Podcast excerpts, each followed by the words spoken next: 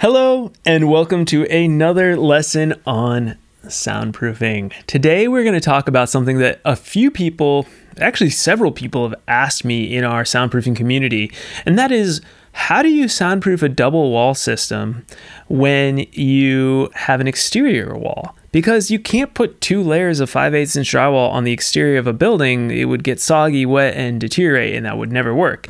So, what do you do?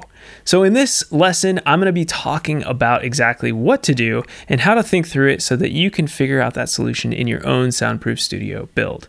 Before I go jump into this one, uh, as always, I have my free soundproofing workshop, which is available for you right away at soundproofyourstudio.com/workshop. You can sign up right away and watch this, and it will go in detail into all of the ways you need to think through your soundproof studio design. Highly recommend it if you're on this journey of building a soundproof home recording studio or a soundproof room in general for any of those who are doing home theaters or things like that. All right, so now let's jump into this lesson on how to soundproof those exterior walls. Okay, I'm going to start with just a quick overview of the double wall construction because it will then help us, uh, help me explain the theory and why I'm doing this for the exterior walls. So, with a simple double wall construction, you can look at this diagram. I've showed it many times before, and maybe you've seen something similar like this on the internet, which is to the far right of this diagram, you can see that our STC 63, which is the best wall rating we can get in this series of walls, has two walls spaced at least one inch apart, and on one side of the wall is two layers of drywall, and on the other side of the wall is two layers of drywall with insulation in the middle. Now, the problem is that if one of those walls needs to be exterior facing in the elements of the outdoors, you can't use drywall. So this catches a lot of people off guard. They're like, oh my gosh, what do we do? And there's not enough information on the internet about this. So hopefully this video will help you with that. So this leads me to my second point, which is well, what do we do? So, the key with soundproofing exterior walls is to think about the basics of soundproofing, which comes back to mass. And mass is really the essence of why we use two layers of 5 8 inch drywall. You could use anything, like any building material would work. The only reason we use 5 8 drywall is because one, drywall is a common construction material used in walls and in building walls. And second, because it's cheap, fairly cheap to use. You know, we could use stone or we could use brick or we could use uh, sheet metal. We could use lead. We could use a million items, but they would be more expensive than drywall and harder to work with. Uh, and then lastly, uh, the 5 8 inch drywall has mass. It's way more heavy, has more mass than other forms of drywall, especially obviously the lightweight drywall that's used to help uh, construction workers install drywall because heavy drywall is harder to install. So for our pers- purposes, that's why we use 5 8 inch drywall.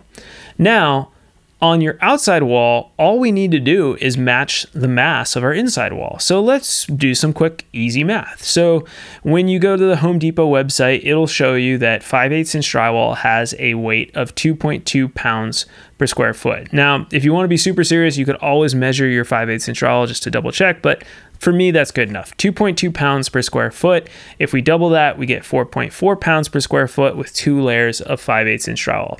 Great. So we know that a square foot on our inside wall is 4.4 pounds per square foot.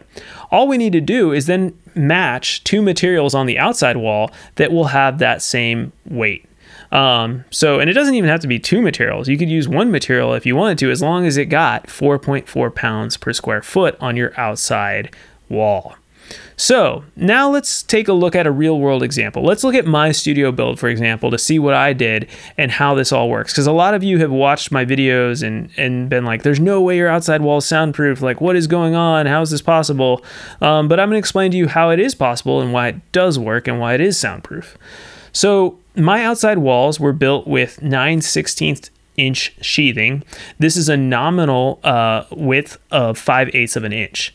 Now, I did some research and I found on one website that I'm trusting, and I have the sources linked in the article on my blog, uh, but that says that on average, 5 eighths inch sheathing should weigh 2.07 pounds per square foot. So we're like, okay, we're a little shy of that 2.2 pounds, but we're close. But then I added HardiePlank siding, and HardiePlank is essentially a um, concrete-based material, so it has some serious weight and heft to it, and it's a great building material for exterior siding because it also lasts a long time and can weather the elements. Now, HardiePlank siding, according to another website that I found, just a quick Google search, again, have the link to my research and my notes. I try to leave a paper trail with my work cited on all of this. Um, is going to be 2.3 pounds per square foot. Now, when we add those two weights together, we get 4.37 pounds per square foot, which is just shy of 4.4 pounds per square foot. So, awesome job. This might explain why my studio is soundproof and it worked out well, is that my mass on both sides works equally. They roughly equal each other, so I don't have a weak point there.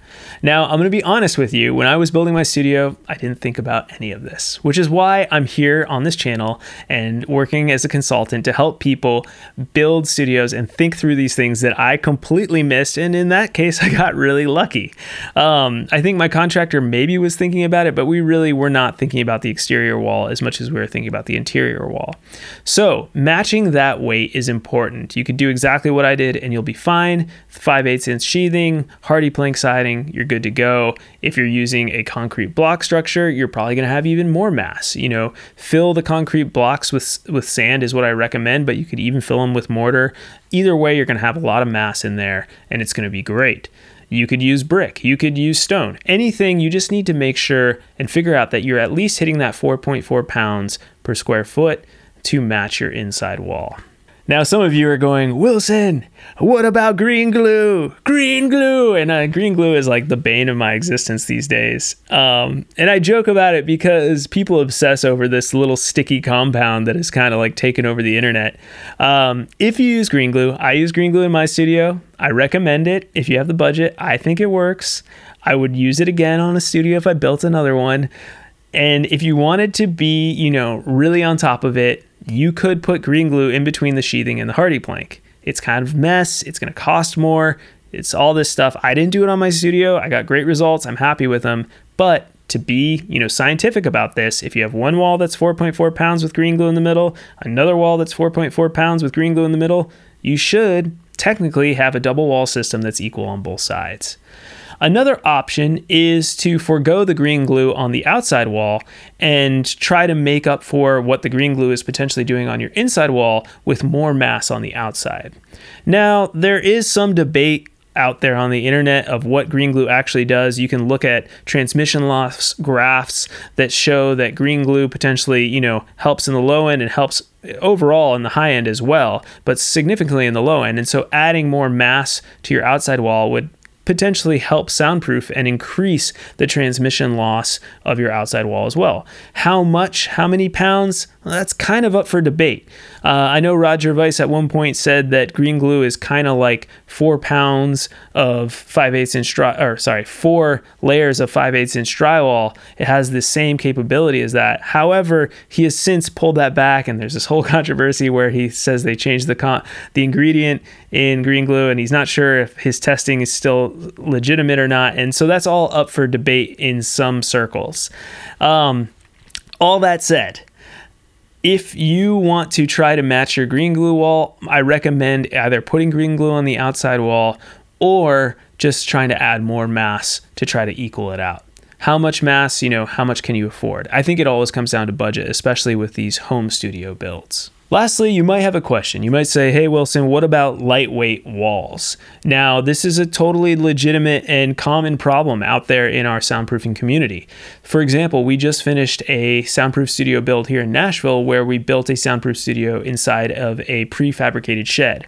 Now, those prefabricated sheds are cheaper because the materials are usually cheaper as well and not as high end. So the outside sheathing of a prefabricated shed is usually very thin, uh, very thin type of plywood, and it's not going to have much mass. So what we did is we just beefed up the inside of those exterior walls with 5 8 inch drywall in all the bays of that project and it actually helped out a lot you know this added mass to that exterior wall and then we put two layers of 5 8 inch drywall on the interior wall and it was kind of like having two similar mass walls side by side you do the best you can. You could also add mass, if possible, to the exterior of your outside structure, and this could come in the form of more plywood, more sheathing, uh, metal, brick, concrete, stone, anything you can do to your outside wall to increase the mass is going to, uh, you know, it's going to help with your soundproofing uh, overall. So overall, I don't want you guys out there to you know obsess over this. It's one of those things where